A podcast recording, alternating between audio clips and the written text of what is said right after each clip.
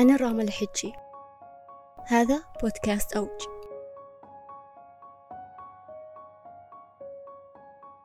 كل شخص ناجح نسمع عنه من خلال سرد قصصهم لإلهامنا أو نقرأ عنهم في الكتب اللي اتخذناها منارة لنا أو نقرأ سيرتهم عشان نعرف كيف ألهموا أجيال بعد أجيال. ولكل شركة ناجحة نلبس منتجاتها نحب خدماتها ونجدد اشتراكنا معاها.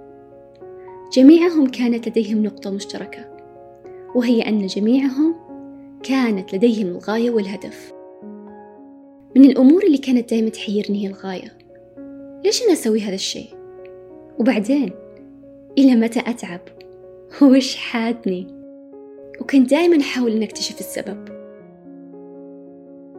ربما هذه الرحلة هي من أهم الرحلات اللي ممكن أن نخوضها في حياتنا لأنها ستصبح الدافع لنا خريطتنا في وقت الضياع والشمس المشرقة في الأيام المظلمة. بل هي اللي بتساعدنا على ترك الأثر لمن بعدنا. سر الاستمتاع في هذه الرحلة هي كيف تراها؟ اثنان يمكنهم أن يسلكوا نفس الطريق. الأول تعيس والثاني سعيد.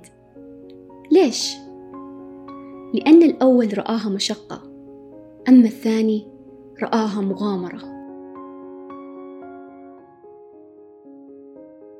كتاب Start with Why قدم لنا قاعدة جدا مهمة بعد دراساتهم للأفراد والشركات الناجحة اللي ألهمت أجيال من بعدها وطبعت بصمتها في التاريخ أطلق على هذه القاعدة الدائرة الذهبية And it's those who start with why that have the ability to inspire those around them or find others who inspire them. يقول الكتاب إن القادة العظماء والشركات الناجحة كانت لديهم الغاية والمعرفة بالسبب خلف ما يقومون به من أي عمل. فلكل عمل كان لديه نفس الدافع والغاية واللي كانت موحدة بين جميع أعضاء فريقهم. ببساطة كانت رؤيتهم واضحة وكان كل من حولهم يعرفون السبب خلف عملهم. الأفراد والشركات الملهمة كانت تبدأ بالسبب. الدائرة الذهبية تقول عندنا ثلاث دوائر أو ثلاث عناصر الدائرة الكبيرة أو العنصر الأول هي الماذا إيش مجال الشركة؟ ماذا تفعل؟ هل تنتج أجهزة؟ مختصة بالطيران Ladies and gentlemen, welcome aboard Delta Airlines Flight 2998 bound for Atlanta, Georgia with continued service to Dallas-Fort Worth International Airport. أم بالمطاعم؟ الماذا ببساطة تعريف ثم الدائرة اللي بداخلها والعنصر الثاني كيف؟ كيف تفعل الشركة ما تفعله؟ أو كيف يفعل الفرد ما يفعله؟ ما هي العملية والخطوات اللي تتبعها لكي تصل للنتيجة النهائية وتقديم المنتج أو الخدمة للعملاء؟ أما الدائرة الأخيرة والعنصر الأخير والجوهر الأساسي لماذا؟ لماذا تفعل ما تفعله كفرد أو كشركة؟ إيش هي الغاية؟ إيش هي رسالتك؟ ماذا تحاول أن تصل إليه؟ وإيش هو التغيير اللي تطمح إليه؟ ناخذ شركة آبل على سبيل المثال واللي أسسها ستيف جوبز في عام 1976 ميلادي وتعتبر من أنجح الشركات في التاريخ. وتركت أثر كبير وغيرت المفاهيم بل فتحت أبواب للعديد وصممت لنا المستقبل من خلال هواتفها الذكية وشاشاتها الصغيرة. لما نجي نطبق القاعدة الذهبية عليها راح نلاحظ أن الشركة تعرف عنصرها الأول وهو الماذا آبل تعرف ماذا تنتج وكل فرد من الموظفين يعرفون ماذا ينتجون. أما الدائرة الثانية والعنصر الثاني كيف؟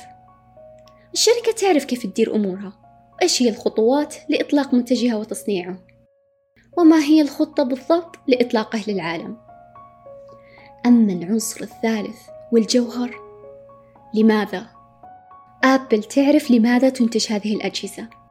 كانت رسالة آبل في أول ظهور لها أن نصنع أفضل المنتجات على وجه الأرض ونترك العالم أفضل مما وجدناه. لما أطلقت شركة آبل الآيبود لأول مرة للعالم في عام 2001 ميلادي واللي كان عبارة عن جهاز صغير في كفة يدك ياخذك لعالم فيروز وفرانك سيناترا في ضغطة زر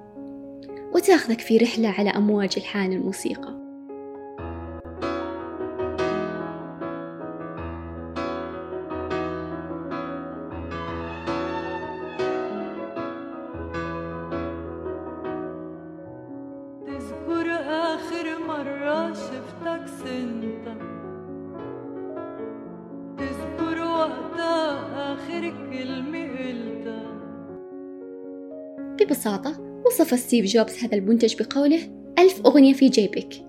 وبنفس الوقت شركة منافسة أعلنت عن منتج مشابه له ووصفت منتجها بأنه مشغل MP3 بحجم 5 جيجا بايت كانت المشكلة للشركة المنافسة أنها وصفت منتجها على أنه مشغل MP3 بحجم 5 جيجا بايت بينما أبل قالوا لنا ألف أغنية في جيبك.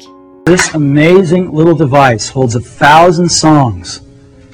And it goes right in my pocket.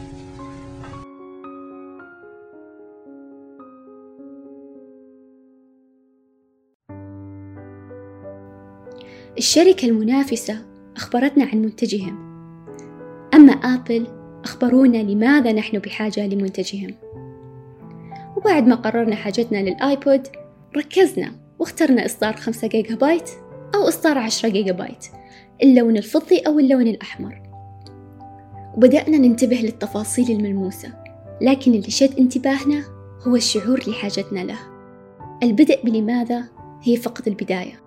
فيه الكثير من العمل لكي يكتسب الشخص أو الشركة القدرة على الإلهام. عشان تشتغل الدائرة الذهبية يجب على كل قطعة أن تكون بالترتيب الصحيح. من المهم وضوح الغاية والرسالة واللي هي لماذا؟ لكل فرد من فريقك.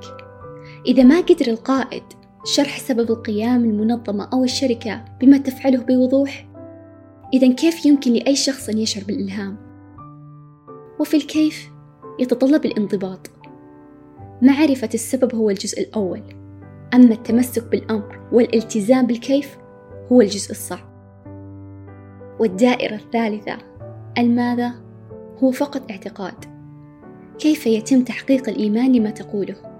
وما تقوله؟ وما تفعله؟ هو دليل على إيمانك. إذا كان كلامك يتماشى مع أفعالك فهنا أنت تبني الثقة والولاء وأيضا القدرة على الإلهام. يقول الأستاذ عبد الله الغذامي تخيل العالم لينوكس أنه سيقدم كعكة العمة ماتيلدا لكبار العلماء المتخصصين. سيتولى بروفيسور الكيمياء الحيوية إخبارنا عن مركبات الكعكة من الدهون والبروتينات. أما الفيزيائي فسيتولى التكوين الجوهري للكعكة. أما الرياضي فسيكتشف معادلة ذكية.